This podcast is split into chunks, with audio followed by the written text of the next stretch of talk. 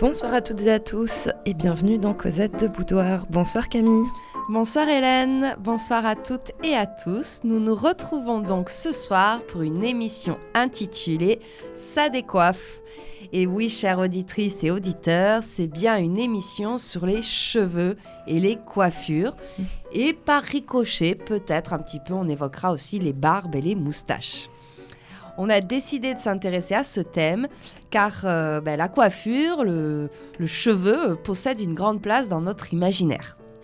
Alors en effet, la, façon d'arranger ses cheveux, ça sert à s'affirmer en tant qu'individu, à refléter notre personnalité et notre rapport au monde, mais aussi ça distingue des groupes sociaux. Il y a quelque chose où on joue sur l'individuel et aussi le collectif on va pas se coiffer pareil, euh, ce sera pas les mêmes codes selon son expression de genre ou selon les, sexes. le cheveu, c'est vraiment un, signe qui a un sens différent selon la société dans laquelle euh, tu vis. Alors souvent, euh, notamment dans les sociétés patriarcales, hein, le cheveu masculin, c'est la force vitale, parfois un peu magique, sans cesse renouvelée, alors que le cheveu féminin est plutôt lié à la séduction, à la sensualité. Raser les cheveux d'une personne sans son consentement, ça peut signifier aussi des, jeux de domination et de pouvoir, voire une déshumanisation. Et à l'inverse, sacrifier ses cheveux, ça a des connotations de spiritualité, euh, on va dire plutôt euh, religieuse. Donc vraiment, le, cheveu, en fonction de comment il est appréhendé, euh, il va prendre des significations totalement différentes. Ça peut être aussi un moyen de s'inscrire dans un groupe social, hein, c'est-à-dire de suivre la mode, ou au contraire d'appartenir à un groupe contestataire. Bref, l'histoire des coiffures, c'est un témoin essentiel de l'histoire des sociétés. On va couper l'histoire des cheveux en quatre, Camille? C'est un petit peu ça, parce que finalement, le, le cheveu, c'est la seule partie du corps que l'on peut changer. On peut raser, teindre, couper, lisser. Et donc euh, voilà, il y a cette idée de transformation et de se réinventer à chaque fois qu'on change de coiffure. Alors, petites expressions, bah, tu en as utilisé une, hein, couper le, cheveu en quatre. On en a euh, plein d'autres euh, qu'on utilise assez souvent dans, dans, la vie courante, comme faire dresser les cheveux sur la tête, être effrayé. Mmh, oui, j'aime bien celles qui sont liées à la fragilité d'une situation, à un cheveu près ou, ou ça ne tient qu'à un cheveu. Oui, c'est vrai que c'est souvent rattaché, ces expressions qui sont souvent rattachées à, à des émotions fortes comme euh, se crêper le chignon, se disputer. Alors moi, j'aime beaucoup aussi avoir du toupet, ça veut dire avoir du, culot. Et puis, euh, on est quand même dans Cosette de Boudoir, donc être en cheveux, ça veut dire être nu. oui, mais des fois, c'est un peu tiré par les cheveux, nos trucs aussi. oui, c'est vrai, mais, mais, mais j'ai réussi à trouver des, expressions euh, érotiques, hein, comme se flatter le petit chauve, qui veut dire se masturber ou faire des chipettes dans les cheveux, c'est des petits frissons dans le cou. Faire toisonnette, alors ça je la connaissais pas, hein. c'est vraiment une découverte. Faire toisonnette, c'est éjaculer dans la chevelure. Moi non plus, je la connaissais pas, mais je me dis, je suis sûre que ça vient euh, du XVIIIe siècle, en tout cas d'une époque où on était très relax avec la sexualité, parce que ça n'a pas l'air grave du tout, faire toisonnette, c'est sympa. Ouais. À ne pas confondre avec la cravate du notaire. Hein voilà. Et puis, euh, tu en as trouvé une autre, se mettre une fausse barbe, Camille. Oui, pratiquer un cunilingus. Ah oui. Alors une émission un petit peu en deux parties. On va d'abord voir comment on a utilisé la, coiffure comme euh, un, symbole de, domination. Hein. Et puis après, on s'intéressera aux cheveux en tant que signe euh, rebelle, en fait. Comment ça a permis aussi de, contester un, ordre établi. on va commencer euh, par l'Antiquité. Et, c'est une période importante puisque là, le, cheveu, c'est vraiment un cheveu du pouvoir. C'est-à-dire que dans presque toutes les civilisations anciennes, la chevelure, qu'elle soit naturelle ou artificielle, parce que contrairement à ce qu'on pense, on a très tôt utilisé des chevelures artificielles, hein, c'est le reflet d'une identité et d'une appartenance sociale. Que ce soit les cheveux ou la barbe, c'est un marqueur social pour les hommes, c'est le symbole d'un pouvoir, mais aussi d'une certaine force physique, voire d'une puissance sexuelle, parce qu'on pensait, euh, notamment Aristote, pensait que la chute de cheveux était liée à une moindre semence. Donc il y a vraiment un lien entre euh, euh, vitalité sexuelle, force physique et chevelure abondante pour les hommes. puisque tu parles de l'Antiquité, je pense que tu vas nous parler de la mythologie. Et euh, les, dieux ont de, sacrées toisons. Ouais, que ce soit, on pense à Zeus. Mhm. Grosse beubare aussi. Ouais, ouais, ouais, grosse beubare. et même les femmes, hein, Héra, chevelure luxuriante, Artémis, parfum divin. Euh, et on retrouve cette idée de, toison impressionnante dans d'autres euh, religions antiques, hein, notamment, ou d'autres civilisations antiques, notamment chez les Nordiques aussi. Hein. donc, c'est pas que euh, le bassin méditerranéen où on a cette chevelure signe de puissance. On pourrait citer Samson et dans l'épisode dans la Bible hein, où il tire sa force de sa chevelure. Et ça, on le retrouve aussi dans d'autres euh, mythes, notamment en Mésopotamie, où tu as un, roi euh, qui était connu euh, pour étouffer les lions avec ses mains, et il était très, très chevelu. voilà. Alors si on passe en Égypte, là aussi, on se distingue socialement par la coiffure. Si tu es pauvre ou esclave, ton crâne est rasé, mais plus tu montes dans la société, plus tu, fais partie des milieux aisés. On va continuer à se raser la tête, mais on porte une perruque. on ne sait pas trop pourquoi on portait une perruque. Est-ce que c'était pour se protéger contre le soleil, éviter les parasites, cacher la vieillesse aussi? Mmh.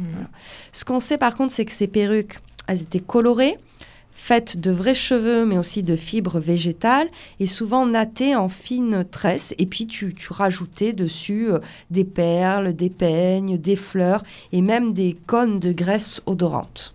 D'accord.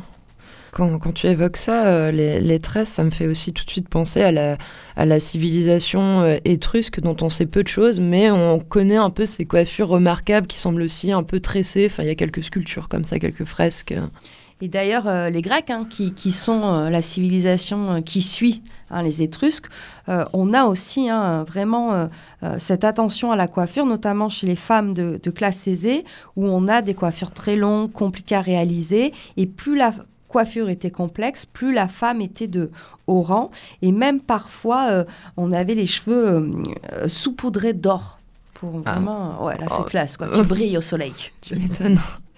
Et les hommes, gardaient les cheveux longs jusqu'à leurs 18 ans et lorsqu'ils devenaient euh, adultes, en fait, ils se les coupaient très courts et c'était voilà euh, le cheveu court, le symbole du citoyen et de l'homme viril. Moi, je pense qu'on pourrait retrouver ça dans l'histoire récente mm. aussi, hein, euh, j'imagine. Les enfants, on, leur laisse leur petite bouclette blonde et puis après, eh, tu me dégages tout ça. Tu deviens un vrai garçon. Mais voilà, service militaire, tu sais, bien connu, quoi. Mm. Alors après, Camille, si tu nous emmènes ailleurs dans l'Antiquité, sous l'Empire romain c'est pareil, toujours euh, marqueur social. Euh, on se fait des rajouts. Là aussi, on, qu'on agrémente de perles, peignes recouvertes de, pierres euh, précieuses. Et surtout, les, romaines de la haute société ne se coiffent pas toutes seules. Il y a toujours une ou d'autres femmes qui sont là pour aider. Et on commence finalement à voir naître ce métier de coiffeur-coiffeuse. quoi. Hmm. on a certaines figures romaines qui sont connues pour collectionner des perruques. Hein. Messaline avait plus de 400 euh, perruques. Et surtout, euh, c'est une thématique que l'on retrouve chez Ovide dans son Art d'aimer, qui est une sorte de petit livre de conseils euh, beauté. voilà. Et il y a plusieurs passages sur les coiffures et on vous propose d'en écouter un que tu vas lire, Hélène. Que votre coiffure ne soit jamais négligée. Sa grâce dépend plus ou moins d'adresse des mains qui président à ce soin. Il est mille manières de la disposer. Que chacune choisisse celle qui lui convient le mieux. Elle doit avant tout consulter son miroir. Le visage allongé demande des cheveux simplement séparés sur le front. Telle était la coiffure de Laodamie. Un nœud léger sur le sommet de la tête et qui laisse les oreilles découvertes s'y est mieux aux figures arrondies. Celle-ci laissera tomber ses cheveux sur l'une et l'autre épaule tel est Apollon lorsque sa main saisit sa lyre mélodieuse. Cet autre doit en relever les tresses, à la manière de Diane, lorsqu'elle poursuit les bêtes fauves dans les forêts. L'une nous charme par les boucles flottantes de sa chevelure, l'autre par une coiffure aplatie et serrée sur les tempes. L'une se plaît à orner ses cheveux d'une écaille brillante, l'autre à donner aux siens les ondulations des flots. Une coiffure négligée sied à plus d'une femme. On la croirait de la veille, elle vient d'être ajustée à l'instant même. L'art doit imiter le hasard. Cosette de Boudoir, une émission qui décoiffe. Elle, est très sage, hein, sa dernière phrase. Ouais, que l'art doit emprunter au hasard cette idée-là. Je trouve que ça peut aller pour plein de choses en fait dans la création euh, artistique ou dans, dans l'artisanat. Mais euh, pendant que tu lisais, moi, ça m'a fait penser à, beaucoup de sculptures, en fait, qui représentent euh, tous ces mythes. Euh, oui, c'est ça, parce que Ovid, là, il écrit l'art d'aimer, mais c'est aussi l'auteur des métamorphoses, donc ces histoires de dieux ou de héros sans cesse métamorphosés. Et c'est vrai qu'on il y a l'histoire de Daphné qui est assez célèbre, où Apollon lui, court après, et puis elle, va être transformée en végétale, ça donnera la fleur, la Daphné. Et il y a un grand sculpteur, le Bernin, Bernini en italien, qui nous a fait euh, cette, euh, cette sculpture de Daphné. Donc c'est vraiment hyper fin, euh, les représentations des, cheveux. Il a aussi fait le, buste de Méduse, donc avec le détail de chaque serpent et le buste de Louis XIV pour le représenter avec sa super perruque avec ses boucles ainsi que la petite dentelle qu'il a, euh, qu'il a autour du cou. Donc, euh, sacré sculpteur et, sacré Ovide aussi, derrière tout ça à la base. Mais euh, nous avons la, transition parfaite puisqu'on va se retrouver avec la perruque royale et Louis XIV. Donc Louis XIV étant jeune, il a de très beaux cheveux blonds et bouclés. De chérubin. voilà. Sauf qu'il se chope une petite fièvre typhoïde et il devient presque chauve. Il va alors porter la perruque et alors as tout un rituel. Son barbier euh, tous les matins lui en présente de différentes longueurs et puis il va choisir et en gros il va changer de postiche tout au long de la journée en fonction de ses activités. Tu as la perruque pour la chasse, la perruque pour la promenade. Tu vas avoir carrément un cabinet à perruques avec plein de petites armoires vitrées pour bien ranger ses perruques et il en aurait possédé plus de 1000. Mais comme il porte ces énormes perruques, il ne garde qu'une fine moustache. Ah. Voilà, il faut équilibrer quoi. Tu peux pas faire perruque et beubard. il avait plus de 40 perruquiers qui travaillaient pour lui. Hein il a bien fait travailler, les, fonctionner l'économie. Oui, euh, c'est ça, j'ai envie de dire d'un coup, euh, grosse demande pour le secteur et tout. C'est un secteur en pleine expansion. C'est exactement ça, parce qu'il va lancer la mode dans toute l'Europe et ça devient vraiment un, objet de convoitise, un élément central de la toilette euh, masculine. Ça va même se répandre dans l'armée, la marine, chez les ecclésiastiques, les magistrats. D'ailleurs, les magistrats, il y a une perruque interrogatoire qui est surnommée l'inexorable. Mmh, l'inexorable. Ouais, donc les perruques prennent des noms en fonction aussi de qui les porte. Ça, c'est assez. Euh, voilà. De nos jours, les juges et tout ça, ils n'ont plus de perruques, comme je suis pas passée au tribunal récemment. Mmh, je sais pas. Bonne question. ce qu'en Angleterre. oui, c'est vrai. Alors, comme tu le disais, ça développe tout un commerce. Euh, alors, soit c'est du vrai cheveu, soit c'est du crâne de cheval. Ça dépend un petit peu de, ton budget. Oui, ce que j'allais dire, parce que forcément, Louis XIV, il inspire une mode, mais lui, il a, il a tous les moyens du mm. royaume. Tandis qu'après, euh, bon, bah, faut se débrouiller pour se les faire faire. Hein. Et puis surtout, ça va permettre une multiplication euh, de, ces charges, en fait, de ces métiers-là. En fait, on va avoir de plus en plus de personnes qui vont devenir barbiers perruquiers. Et qui, au fur et à mesure, en se spécialisant dans la perruque, les barbiers vont euh, abandonner la partie euh, chirurgie qu'ils avaient au début. Finalement, c'est peut-être pas un mal. à un moment, il faut choisir. Hein non, mais c'est vrai, t'imagines si la nana du salon de coiffure allait faire des opérations à cœur ouvert, on serait bien. Alors ça va aller très très loin hein, cette charge parce qu'il va y avoir des taxes. Euh, pareil, il, y a des, il va y avoir des manifs parce que les, femmes de perruquiers, les ouvrières, etc., elles vont râler contre ces taxes.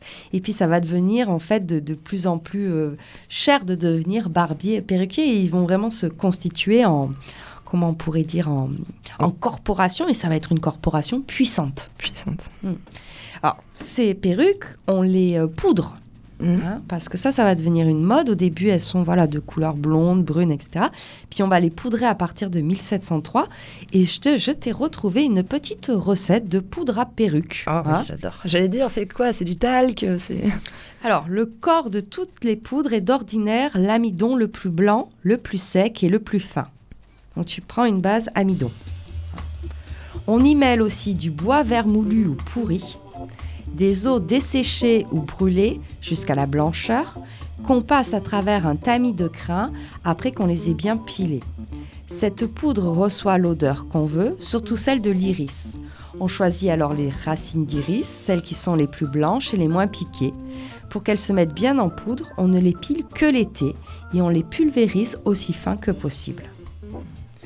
Après, il va y avoir une certaine odeur entre l'amidon, les eaux séchées et l'iris, qui est quand même une odeur assez forte. Mm. On devait, euh, voilà. En tout cas, on sent bien l'obsession du blanc, l'obsession de la blancheur, euh, même quand il s'agit de perruques. On disait il faut, il faut de la matière première, euh, soit du crin de cheval, soit des, des- des cheveux. Et euh, au XVIIIe siècle, hein, les, cheveux les plus estimés sont ceux qui viennent de Normandie, notamment ceux des paysannes, car ils étaient protégés par des petits bonnets, donc ils n'étaient pas soumis aux intempéries, etc.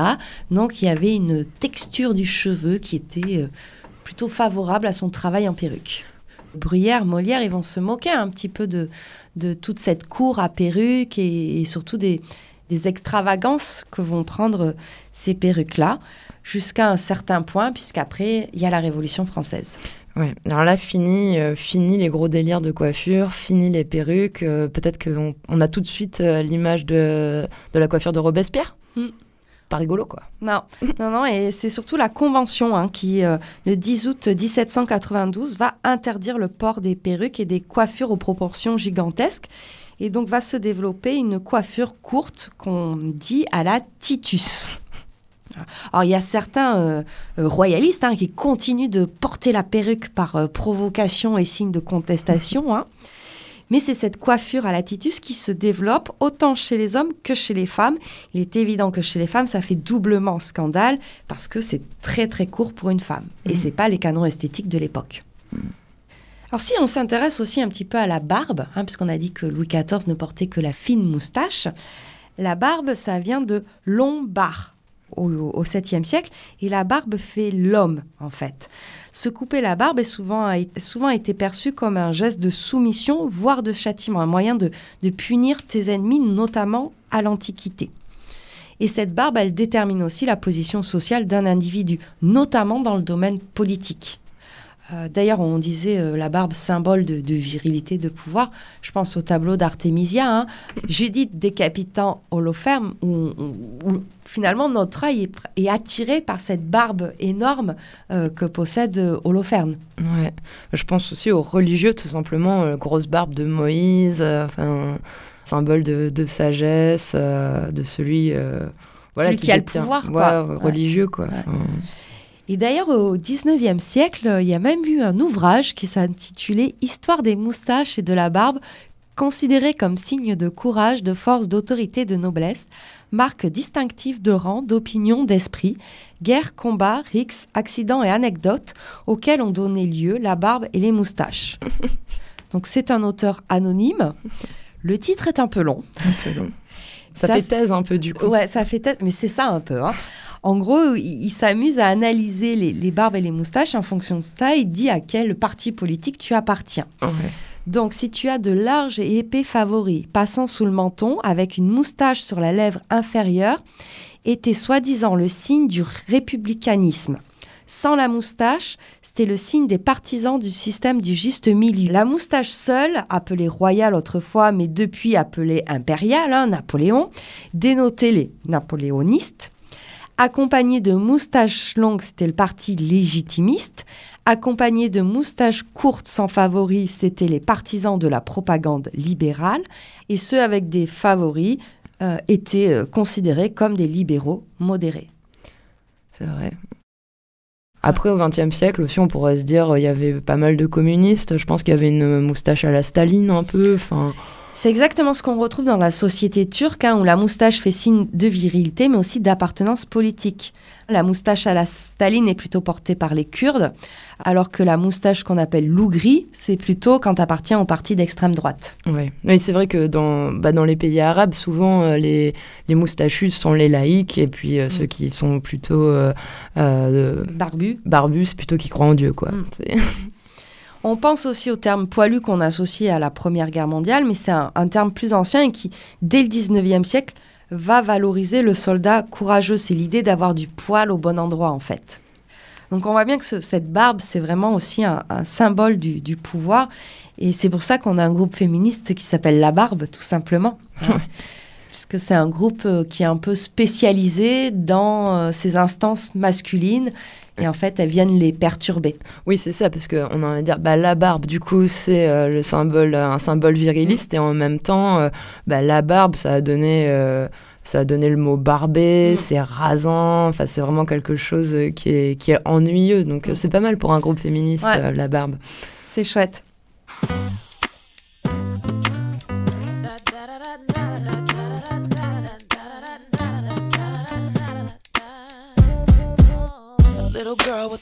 The pressing curl. 8, I got a Jerry curl. 13, and I got a relaxer. I was a source of so much laughter. At 15, when it all broke off. 18, and I went on natural.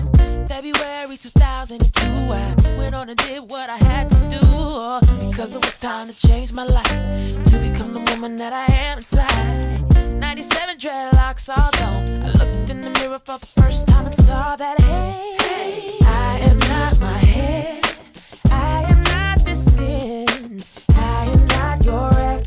expectations. No, no.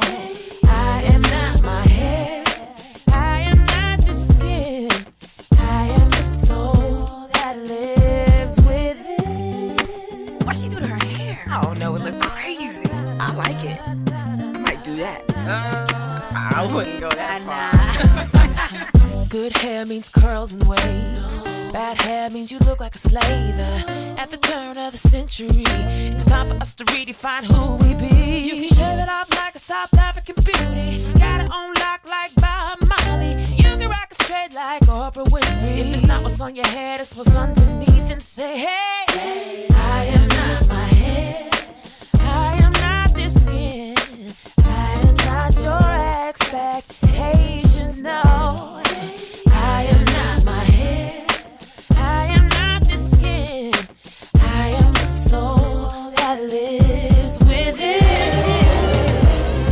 Does the way I wear my hair make me a better person? Does the way I wear my hair make me a better friend? Oh, does the way I wear my hair determine my integrity? I am expressing my creativity. Breast cancer and chemotherapy took away her crown and glory. She promised that if she was to survive, she would enjoy every day of her life. Oh, on national television, her diamond eyes are sparkling. Bald headed like a full moon shining. Singing out to the whole wide world like, hey, hey, hey. I am not my, I am not this skin.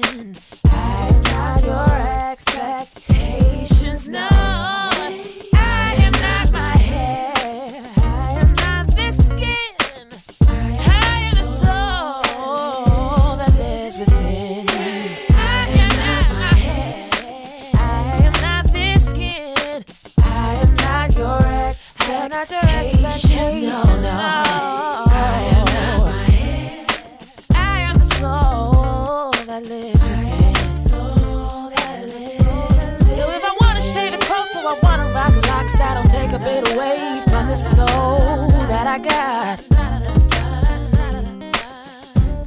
If I wanna wear it braided all down my back, I don't see nothing wrong with that. C'était India Harry, I'm Not My Hair, dans Cosette de Boudoir, une émission Ça décoiffe. Et Camille, si maintenant on faisait un petit peu de théologie et qu'on parle un petit peu des différentes religions Oui, différentes religions qui vont un petit peu humilier le cheveu. Ça les crispe, la, la chevelure. Ils s'arrachent les cheveux. C'est ça. Parce que pour les églises d'Orient et d'Occident, le cheveu hirsute est signe de sauvagerie. En fait, on se tond pour se soumettre à Dieu. Il y a plusieurs formes de tonsure qui ont existé, une sorte de voilà, il y a eu des courants, des modes, des tendances, mais celle la plus courante, c'est la tonsure Saint-Pierre jusqu'en 1962. Vous pouvez vous renseigner et demander. euh, C'est la tonsure de base des moines qu'on connaît. C'est celle-là. C'est tonsure à la Saint-Pierre. Voilà. Merci. Alors, certains moines à la Renaissance, hein, en signe de résistance, vont continuer de porter barbe et cheveux longs, les coquins. hein. Mais euh, voilà, l'hirsutisme, hein, le fait d'avoir le, le cheveu non, euh, non dressé, non euh, canalisé, c'est vraiment considéré comme une transgression mettant l'ordre en péril. D'ailleurs, les, femmes, hein, lorsqu'elles entrent au couvent, elles sacrifient leur chevelure en symbole de, renoncement hein, au monde, au bien matériel et à la sexualité. Et elles vont porter un voile comme signe de soumission à Dieu. Chez les bouddhistes, c'est pareil, hein, on s'épile tous les poils et même ceux des sourcils. Mm. Les orthodoxes, on garde la barbe, et euh, notamment aussi les, frères laïcs qui travaillaient dans les monastères cisterciens, ils gardaient la barbe pour qu'on les distingue des moines. D'accord. C'est un moyen, ben, là aussi, de distinction de... Ouais, de faire des hiérarchies, encore une fois. Exactement. Dans d'autres grandes religions monothéistes, hein, euh, les hommes ne doivent pas se couper les cheveux sur les tempes, hein, notamment dans le judaïsme orthodoxe. Et là aussi, les, femmes se rasent lorsqu'elles sont mariées, et puis après, elles vont porter des perruques. Chez les musulmans, euh, on a aussi la question du voile pour les femmes et de la longueur de barbe pour les hommes. Et euh, pareil, chez les, sikhs, hein, euh, on ne se coupe pas les cheveux et, ceux des hommes sont maintenus dans un turban très coloré et ils portent également moustache et barbe. Voilà. Donc là aussi, on, voit l'importance du, poil et, du cheveu ou de la barbe pour te rattacher à une religion et à des préceptes. Beaucoup plus euh, violent, euh, la tonte a été euh, dans l'histoire une punition humiliante qui était réservée aux ennemis et évidemment aux femmes. Mmh. Hein. On pense à, Méduse, on en parlait tout à l'heure, Méduse elle est punie et sa chevelure est transformée en serpent. Hein. Voilà. Des esclaves étaient aussi tondus à, l'Antiquité. Hein. César fait tondre ses ennemis hein, lorsqu'il gagne. Lorsqu'il les laisse en vie déjà. Voilà, déjà, lorsqu'il les laisse en vie. Et c'est vraiment une humiliation sociale qui va traverser l'histoire. Par exemple, les prisonniers russes avaient le côté gauche rasé parce que comme ça, s'ils s'échappaient, on pouvait facilement les identifier. En France, on a rasé aussi les enfants euh, jusque dans les années 50 lorsqu'ils étaient dans les maisons de correction. Parce qu'après, c'est un moyen d'identifier et de, fait, de, que le corps marque euh, euh, l'exclusion sociale. Mhm. Les sorcières aussi étaient rasées avant d'être brûlées pour éviter qu'elles cachent des amulettes dans leur chevelure. On a aussi rasé les fous, les prostituées, les femmes mariées accusées d'adultère. Hein. Et c'est vraiment parce que le cheveu devient le, signe manifeste d'une certaine déviance morale et la tonte fait partie du châtiment. Mhm. Euh, rien, à voir avec euh, la tonte, mais je pense euh, grande invention de la guillotine. Et donc, avant de t'emmener sur la guillotine, on retrouve ça dans des textes. Je pense à Victor Hugo, dans ses descriptions de guillotine. On, coupe au ciseau, on découpe la chemise et on, dégage aussi la nuque pour bien laisser passer le couperet. Ouais. Pareil, dans les cultures amérindiennes, hein, scalper l'ennemi, c'est une dégradation, mais c'est aussi un moyen de s'approprier sa force physique ou, vitale. En Chine, euh, la natte, c'était un symbole de servitude, hein, notamment au XVIIe siècle. Et puis au fil du temps, ça va devenir un symbole identitaire. C'est pour ça que pendant les guerres d'opium, les Anglais coupent les nattes des prisonniers. Et puis surtout dans les années 50, Mao Zedong va interdire la natte et rend le cheveu court obligatoire comme symbole d'adhésion au parti. Mmh on pense à la Seconde Guerre mondiale, hein, avec euh, euh, dans les camps d'extermination, mais aussi dans les goulags, euh, la tonte des femmes, des enfants et des hommes de manière systématique. Ça, on pourrait se dire, c'est peut-être dans finalement tout type de camp quasiment à travers l'histoire qu'on te déshumanise en fait, qu'on t'enlève ton identité en te rasant déjà. Après, on va prendre des raisons hygiénistes, etc. Mm. Mais peut-être la raison première. C'est exactement ça, c'est ta perte d'identité, c'est la déshumanisation. Et c'est ce qu'on va faire avec les femmes qui vont être tondues à la libération, quoi celles qui, ont, qui sont accusées de collaboration horizontale, etc., vont subir des violences sexuelles et sexuées. Et elles sont, euh, voilà, elles sont traînées sur la place publique où il y a une sorte de coiffeur qui va officier devant une foule qui encourage, qui hurle. Et les femmes sont ensuite euh, exhibées, cheveux tondus, euh, dans toute la ville. Ouais, puis d'ailleurs, quand on dit cheveux tondus, j'ai l'impression que c'est un petit euphémisme. On imagine que c'est une coupe, alors qu'en fait, si on voit des photos, elles mm. ont le crâne vraiment amoché. Enfin, c'est un peu une torture, tu vois, parce qu'en en fait, on, on approche vraiment le rasoir de ton crâne, on t'enlève des bouts de peau, quoi. oui, et puis t'as, as tout le monde qui hurle autour de toi. Enfin, Elles sont mises nues. t'es pas consentante, quoi, donc tu te défends un peu. Vous écoutez Cosette de Boudoir, une émission sur les cheveux et qui décoiffe. Mon établissement, vous ne trouverez pas dans toute la foire un phénomène plus surprenant que ce barbe qui fait ma gloire. Tout à l'heure, on, parlait de barbe masculine, mais euh, dans l'histoire, on, a aussi des cas de femmes à barbe ou des hommes lions ou hommes chiens en fonction des, des appellations. C'est des épisodes qui cristallisent en fait la question de l'identité humaine avec un mélange d'attrait et de répulsion. Au Moyen Âge, ils sont associés à des démons. Après, euh, à la Renaissance, on a une certaine curiosité, mais c'est surtout hein, au, 19e siècle où on va avoir une grande période d'exhibition de femmes à barbe, d'hommes chiens dans les cirques, dans les une sortes de cabarets. Hein.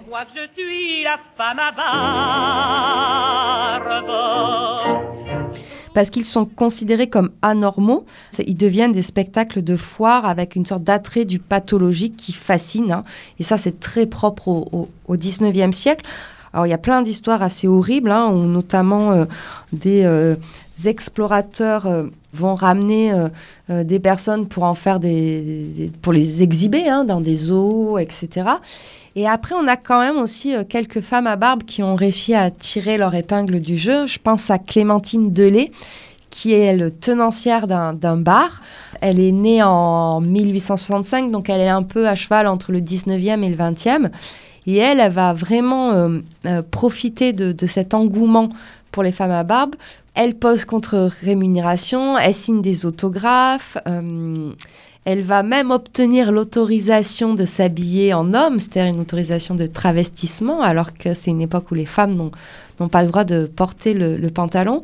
Et pendant la Première Guerre mondiale, elle va s'enrôler dans la Croix-Rouge et devenir vraiment la mascotte des poilus. Donc elle, elle a plutôt un, un beau parcours où elle, où elle n'a pas été exploitée. Voilà.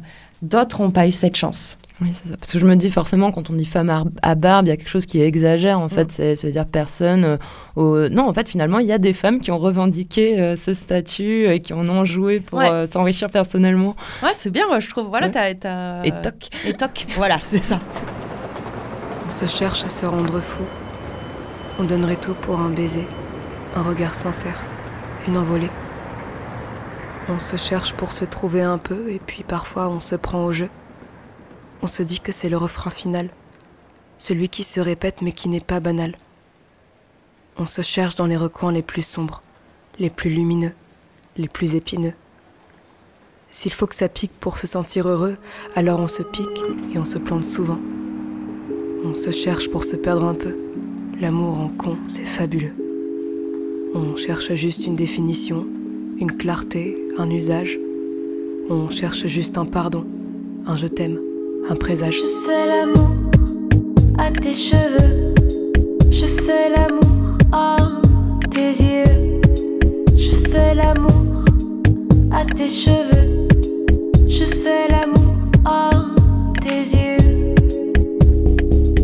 Te cherche dans la musique que l'on écoute. Je te suis dans la street coûte que coûte. Je t'invite en même temps que je te laisse sans plan. Unique Aphrodite, toi mon plan permanent. Je te cherche dans la lumière pour t'éblouir.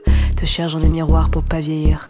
Je te cache dans l'obscurité pour ne rien voir. Te jette hors de la cage, fruit du hasard. Tes cheveux bruns, bruns, bruns. Jusqu'au rein, ondulant comme des petites virgules. Jusqu'à tes seins. Et je mate, mate, mate sur ta pommade.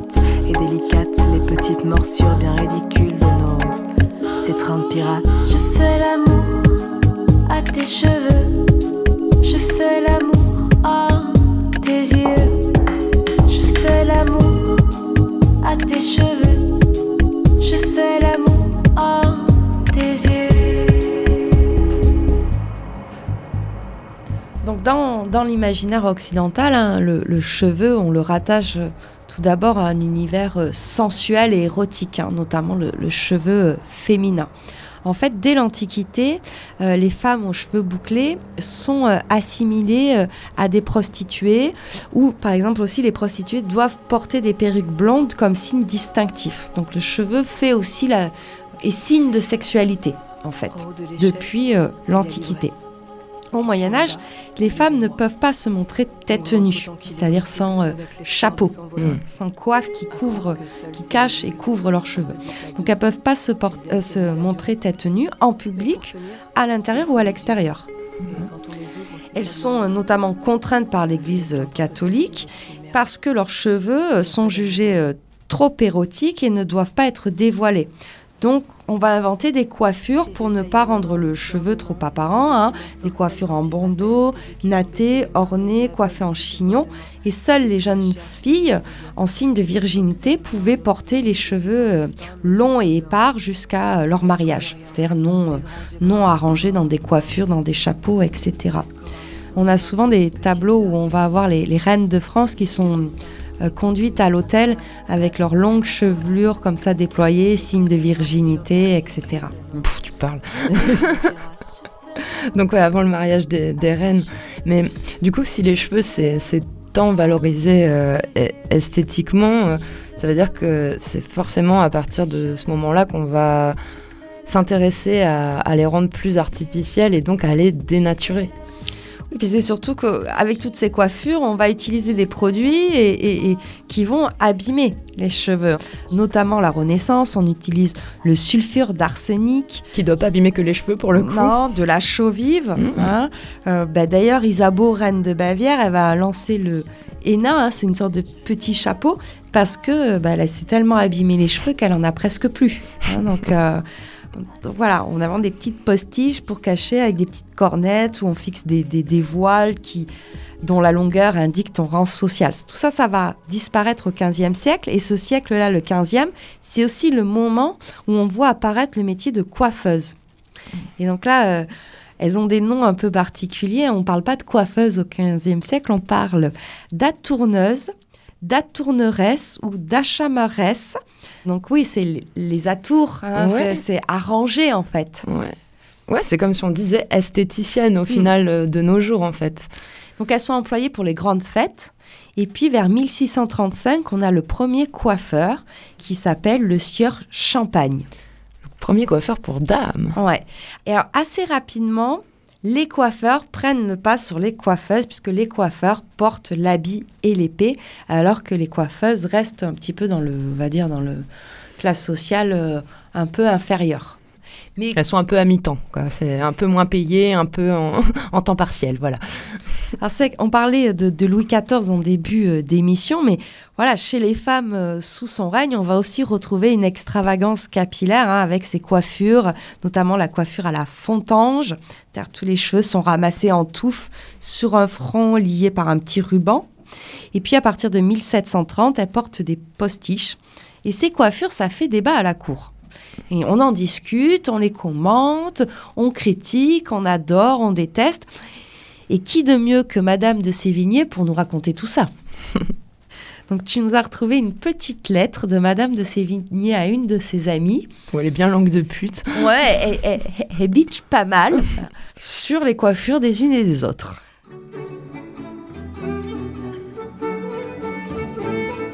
Je vous mandais l'autre jour la coiffure de Madame de Nevers, et dans quel excès la Martin avait poussé cette mode. Mais il y a une certaine médiocrité qui m'a charmé, et qu'il faut vous apprendre, afin que vous ne vous amusiez plus à faire cent petites boucles sur vos oreilles, qui sont défrisées en un moment, qui sied mal, et qui ne sont plus à la mode présentement que la coiffure de la reine de Catherine de Médicis. Je vis hier la duchesse de Sully et la comtesse de Guiche. Leurs têtes sont charmantes. Je suis rendu. Cette coiffure est faite justement pour votre visage. Vous serez comme un ange, et cela est fait en un moment. Tout ce qui me fait de la peine, c'est que cette mode, qui laisse la tête découverte, me fait craindre pour les dents. Voici ce que Trochanir, qui vient de Saint-Germain, et moi, nous allons vous faire entendre, si nous pouvons. Imaginez-vous une tête partagée à la paysanne, jusqu'à deux doigts du bourrelet. On coupe les cheveux de chaque côté, d'étage en étage, dont on fait deux grosses boucles rondes et négligées, qui ne viennent pas plus bas qu'un doigt au-dessous de l'oreille. Cela fait quelque chose de fort jeune et de fort joli, et comme deux gros bouquets de cheveux de chaque côté. Il ne faut pas couper les cheveux trop courts, car comme il faut les friser naturellement, les boucles, qui en emportent beaucoup, ont attrapé plusieurs dames dont l'exemple doit faire trembler les autres. On met les rubans comme à l'ordinaire, et une grosse boucle nouée entre le bourrelet et la coiffure. Quelquefois, on la laisse traîner jusqu'à la gorge. Je ne sais si nous vous avons bien représenté cette mode. Je ferai coiffer une poupée pour vous l'envoyer. Et puis, au bout de tout cela, je meurs de peur que vous ne vouliez point prendre toute cette peine. Ce qui est vrai, c'est que la coiffure que fait Montgobert n'est plus supportable. Du reste, consultez votre paresse et vos dents, mais ne m'empêchez pas de souhaiter que je puisse vous voir coiffé ici comme les autres. Je vous vois, vous m'apparaissez, et cette coiffure est faite pour vous, mais qu'elle est ridicule à certaines dames dont l'âge ou la beauté ne conviennent pas. Ouais, Madame de Sévigné, euh, c'est le, le gossip de l'époque. Tu sais tout sur tout le monde. D'ailleurs, dans la correspondance de Madame de Sévigné, on connaît une coiffeuse qui est citée qui s'appelle la Martin. Ah. Ah, Voilà, pour une fois, Elle est nommée. elle est nommée. Alors cette extravagance des coiffures va se poursuivre tout au long du XVIIe et surtout au- au XVIIIe, hein, où là ça va s'élever de plus en plus haut et c'est le triomphe du pouf. Le Le, pouf? pouf, oui, c'est une coiffure inventée par Léonard, qui était coiffeur de Madame Dubarry, puis après de Marie-Antoinette. Alors le pouf, c'est constitué d'un coussin surmonté de plusieurs artifices et d'objets chers à la personne. Ce qui est bien, c'est qu'on est en radio et que je fais plein de gestes. Ouais, du coup, que, dont les auditrices et auditeurs ne profitent absolument pas. Tu sais, dans le film euh, Marie-Antoinette de Sofia Coppola, elle fait des, des zooms et des travelling le Mm. long des coiffures. Euh, C'est exactement ça. Parce qu'en fait, tu, tu, tu montes des strates comme ça. Donc, bon, ça pose un peu la question des parasites, puisque les cheveux euh, ne sont que brossés. Et puis, il faut rester euh, longtemps avec ces coiffures-là, surtout qu'on te les fait la veille de l'événement, parce qu'elles sont tellement longues et à monter que voilà. Et en fait, ces coiffures, c'est vraiment une façon d'exprimer sa personnalité, son identité, son humeur du moment. Déjà, elles ont des noms euh, fabuleux et c'est ce qu'on va d'abord écouter.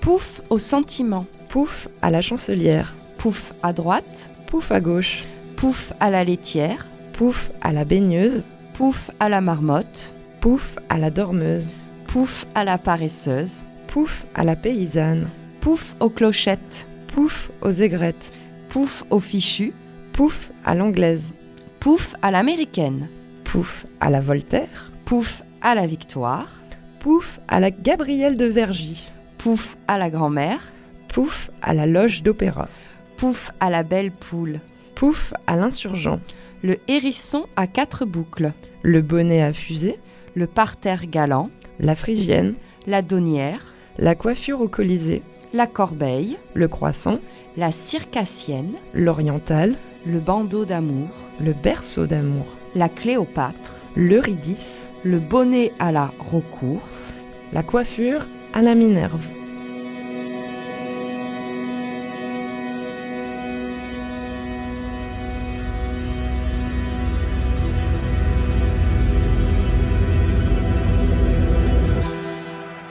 Dans cette liste, vous avez entendu le pouf à la belle poule et vous connaissez toutes et toutes l'image. C'est cette coiffure, cette gravure très célèbre où on voit une femme avec un bateau dessus. Voilà. Et ça, c'est un pouf à la belle poule. Et ça correspond. euh, et la belle poule, c'était le nom d'une frégate. Cosette de Boudoir propose une autre histoire de la coiffure et sa décoiffe. Donc cette coiffure euh, et ces poufs, hein, ils deviennent vraiment un élément de langage. C'est même un code secret pour faire passer des messages libertins en fonction des couleurs qu'on va retrouver dans ton pouf et des, parfums qui vont s'en dégager. Toujours des histoires de code et tout.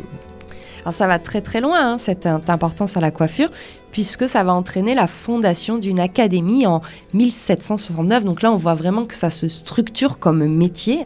Alors il y a encore des petites tensions entre perruquiers, coiffeurs, parce qu'en fait, il y avait une ordonnance qui obligeait les coiffeurs à se faire agréer à la communauté des barbiers perruquiers. Ils n'étaient pas d'accord parce qu'ils perdaient leur indépendance. Et là, ce qui est intéressant, c'est que les coiffeuses, elles vont récupérer une certaine autonomie, puisqu'elles, on ne leur demande pas de se rattacher à telle ou telle corporation. Donc, elles sont autorisées à exercer librement, sans taxes, etc. Donc là, finalement, pour une fois, petit avantage pour les femmes dans le monde économique. Puisque on, a parlé, là on parle surtout de, de la coiffure comme pour, pour séduire en fait. Si on s'arrête au 19e siècle, les poètes ils sont encore vachement euh, sur cette question. hein. Ah, surtout dans un imaginaire collectif hétéronormé, en fait. Euh, on, on a je sais pas combien de textes et de peinture aussi, où le trouble amoureux euh, est évoqué avec une femme qui dénoue sa chevelure. On pense à, Baudelaire, hein, laisse-moi respirer longtemps, longtemps l'odeur de tes cheveux, y plonger mon visage comme un homme altéré dans l'eau d'une source, et les agiter avec ma main comme un mouchoir odorant pour secouer des souvenirs dans l'air. C'est extrait de Un hémisphère dans une chevelure du spleen de Paris. Ouais, ça fait partie des, des vers euh, les plus célèbres de la langue française Mm. au final. On a même les frisons fous. Ce sont des petites mèches échappées des coiffures que l'on caresse du bout de la moustache au 19e siècle. Ouais, d'accord. C'est enfin, c'est dire, on continue d'inventer des expressions. Oui, parce qu'au 19e siècle et début du 20e, on a des cheveux très longs pour les femmes qu'elles remontent.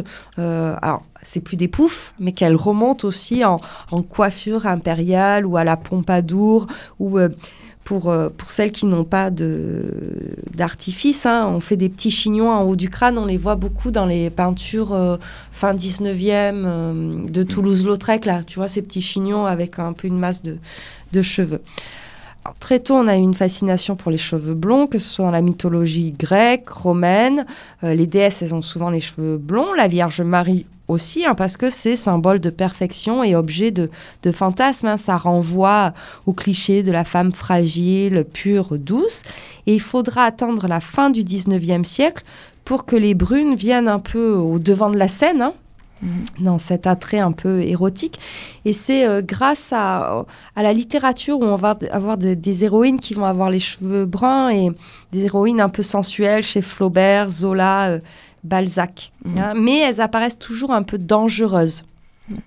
Alors que les hommes bruns sont considérés comme plus virils dans cet imaginaire hétéronormé hein, que les hommes blonds.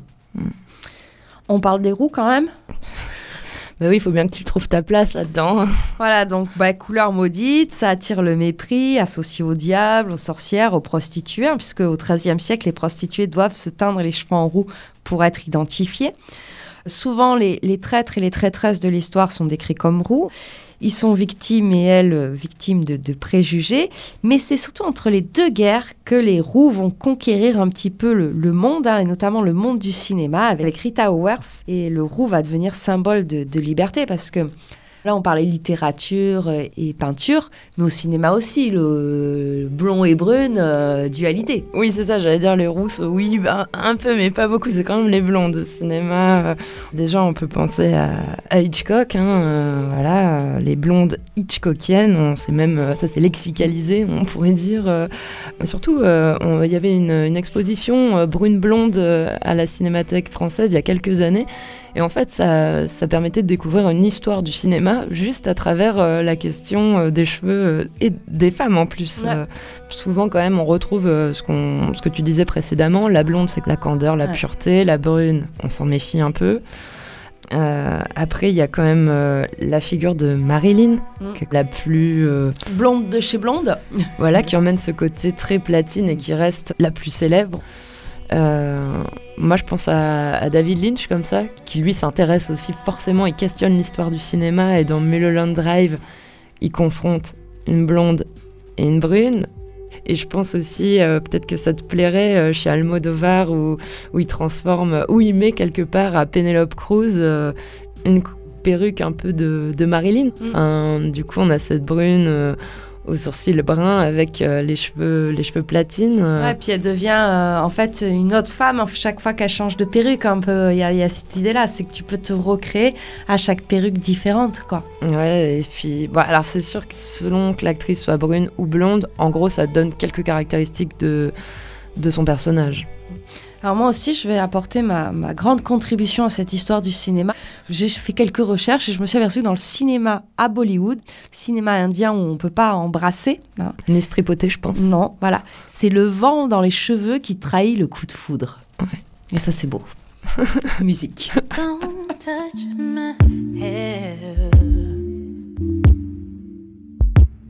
when it's the feelings I wear. Don't touch my soul when it's a rhythm I know. Don't touch my crown.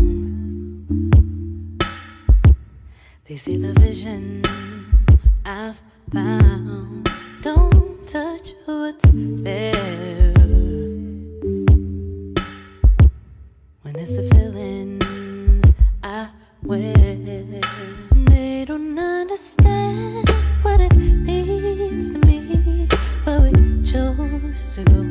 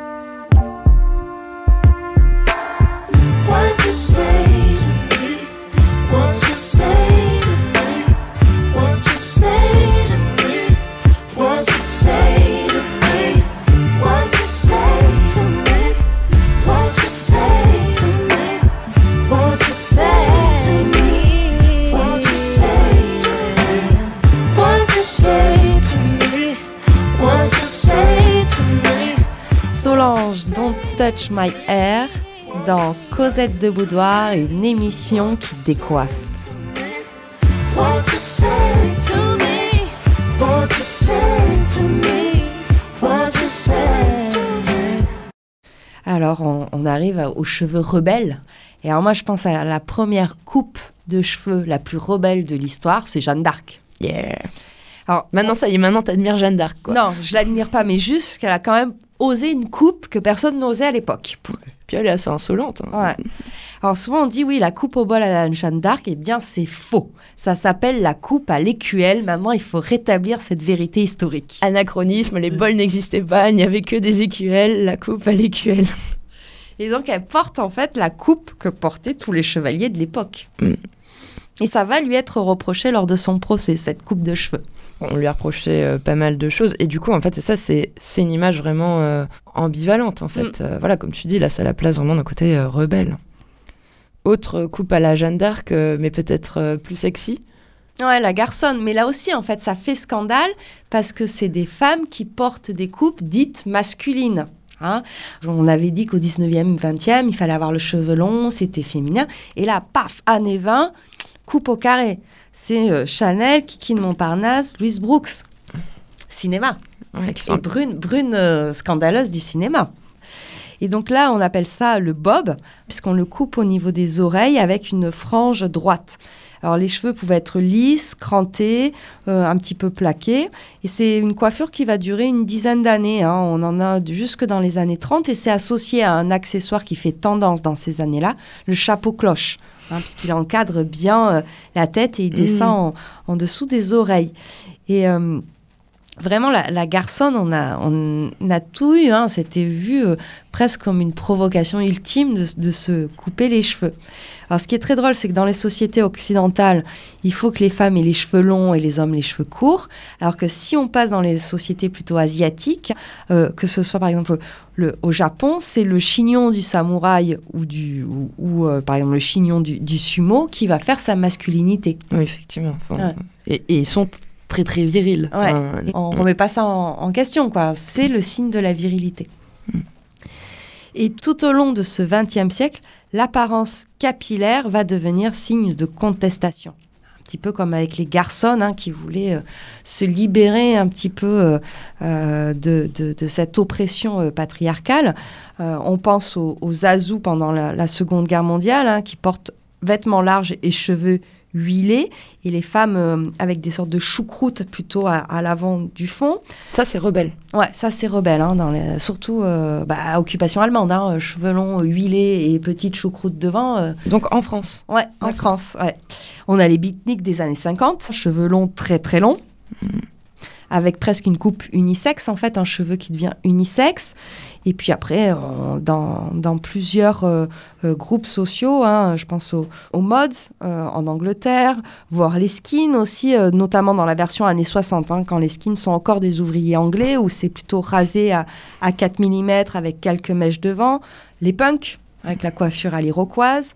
Et puis aussi les rastas et dreadlocks, hein, où là, on a euh, une origine un peu incertaine, mais où ça prend une notion de fierté identitaire et de valeur spirituelle, voire refus de l'oppression raciste et impérialiste. Et en même temps, sera repris comme une mode euh, banale aussi. Enfin, Par les blancs, et là... voilà, euh, sans, sans connotation spirituelle, ça je veux dire. Voilà, Enfin, c'est ça. Et c'est là où on se pose la question, finalement, est-ce que ça, c'est pas aussi une, une appropriation culturelle lorsque c'est repris euh, comme ça par, euh, par des trucs de mode, quoi?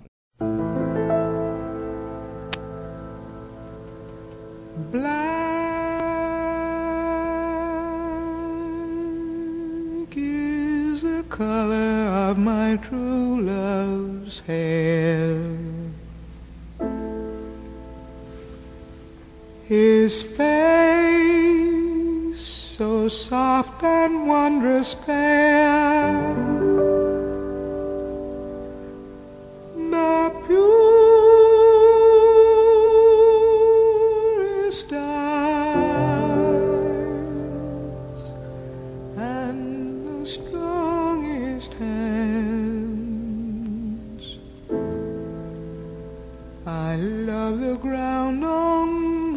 where he stands. I love the ground on where he stands. Black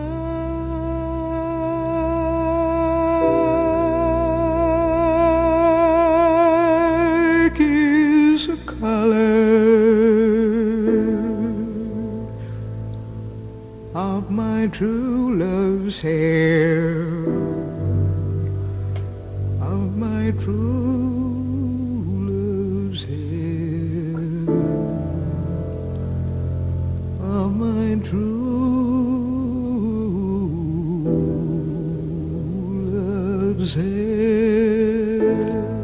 Vous écoutez Cosette de Boudoir, ça décoiffe, et c'était Nina Simone, un extrait de Black is the color of my true love's hair. Nina Simone, une grande dame qui notamment a été une des premières à porter une coupe afro dans une Amérique raciste. Alors que à ses débuts, elle avait les cheveux bien lisses, euh, puis elle s'est bien rebellée du cheveu, Nina Simone. Et oui, et puis ça montre aussi sa- son parcours. son parcours politique, quoi. Mm. Et oui, parce que souvent le lissage des cheveux frisés et crépus s'explique hein, par des siècles de colonialisme et de domination. En fait, au temps de l'esclavage, on coupe les cheveux des femmes esclaves car cela troubler, soi-disant, les hommes. Il y avait même une réglementation sur les cheveux des, euh, des esclaves noirs, quoi, dans certains États euh, américains. Ah, donc c'est vraiment euh, très violent parce que pour euh, les occidentaux blancs, la perception du cheveu crépus comme non coiffé et euh, en fait le cheveu lisse était un bon pas vers l'intégration. C'est le poids du critère de la beauté occidentale qui est perçu à chaque fois comme universel, quoi. C'est-à-dire qu'on on colle des canons esthétiques euh, à, à- à d'autres cultures et on les oblige surtout à s'y conformer. Après, pour revenir à la coupe euh, afro, je me dis, euh, un, un des principes de cette coupe, c'est qu'elle est relativement euh, unisexe, en fait. Ouais. Si t'es un homme, tu te laisses pousser les cheveux, bah t'as aussi une coupe afro, on pense à Jimi Hendrix, ou enfin... ou Angela Davis, hein, surtout parce que dans ces années euh, 60, hein, cette coupe afro, ça va devenir le signe du mouvement des droits civiques. C'est le mouvement Black is Beautiful, hein, et tu as de nombreux membres du, du Black Panthers qui vont revendiquer cette coupe. Euh, D'ailleurs, même Angela Davis, hein, qui était euh, euh, une membre active quand même du Black Panthers, Un petit peu, ouais. un petit peu beaucoup. hein. Lorsqu'elle est recherchée par le FBI, sa coupe afro prenait plus de place que son visage sur les affiches. hein. C'est quand même euh, dingue la perception. Et donc pour en fait, pour de nombreux euh, Américains blancs, leur premier contact avec le radicalisme politique noir euh, était associé à la coupe afro. C'est comme si, euh, voilà, coupe afro et violence contre les blancs, ça allait ensemble grâce à ces foutues affiches du, FBI. En fait, il y avait une sorte d'amalgame. Aujourd'hui, on a un courant qui s'appelle le courant NAPI, naturel et happy, qui est un petit peu de laisser le, cheveu euh, au naturel, qui est plus finalement un mouvement social qu'un mouvement politique. Alors depuis 2019, à New York, on ne peut plus licencier ou refuser d'embaucher une personne en fonction de sa coupe. Malgré euh, ces avancées, on remarque encore aujourd'hui euh, des réflexions racistes, misogynes par rapport aux cheveux des personnes racisées. Quoi. Autre grande discrimination, hein, bah, celle de l'âge. Puisqu'aujourd'hui, les cheveux gris féminins sont mal perçus dans nos sociétés. En fait, on a un peu deux poids, deux mesures face au blanchiment euh, des cheveux. De plus en plus de femmes revendiquent de garder leurs cheveux tels qu'ils sont, mais parfois elles vont en subir les conséquences, notamment dans le monde professionnel. Cette pression, elle est euh, très importante, notamment euh, pour les femmes qui travaillent dans les milieux des médias. Il y a une question de représentation, de d'image. Et euh, de nombreuses femmes euh, en ont fait les frais hein, d'avoir voulu garder leurs cheveux gris. Bah, tout simplement, elles ont été licenciées ou elles ont pris des, des remarques assez acerbes. Et euh, souvent, c'est cette idée-là que le gris, c'est égal au vieux, à l'inacceptable. hein. Et donc, notre culture occidentale post-moderne hein, dit que le cheveu gris vous rend invisible et moins attirante. Quoi. Il y a cette idée que si t'as le cheveu gris, tu te laisses aller. What else? Oui, alors que ça, on l'a pas du tout. Hein Bah non, apparemment. Bah même les, les hommes euh, bruns se teignent rarement en blond, d'ailleurs. Enfin bon, voilà, ça- on en revient toujours. les hommes, on leur fout plus la paix, visiblement. Donc, ce qu'on pourrait, ben, on arrive à notre conclusion et c'est exactement ça en fait. Le cheveu, la barbe, en gros, le, poil, c'est un langage social. hein. Un- ce sont des signaux de reconnaissance et de hiérarchie sociale et c'est révélateur de l'imaginaire et de nos croyances. Donc c'est vrai qu'on a toujours eu un besoin de, de, de, se tra- de transformer notre apparence, mais c'est pas euh, né récemment. Là, on a bien vu dans cette émission que ce besoin de transformer notre apparence, ça existe depuis la nuit des temps, hein, comme nous le démontre bah, cette histoire des, des cheveux. Et je pense que cette idée de domestiquer le corps, c'est un peu inhérent à l'être humain. Mais il faut pas que ça devienne euh, quelque chose qui te permette de, de dominer l'autre ou quoi que ce soit. En fait, il faudrait, comme on l'a vu, plutôt un, signe de, de contestation, de- d'affirmation euh, euh, de ses envies et de ses, euh, et de ses désirs.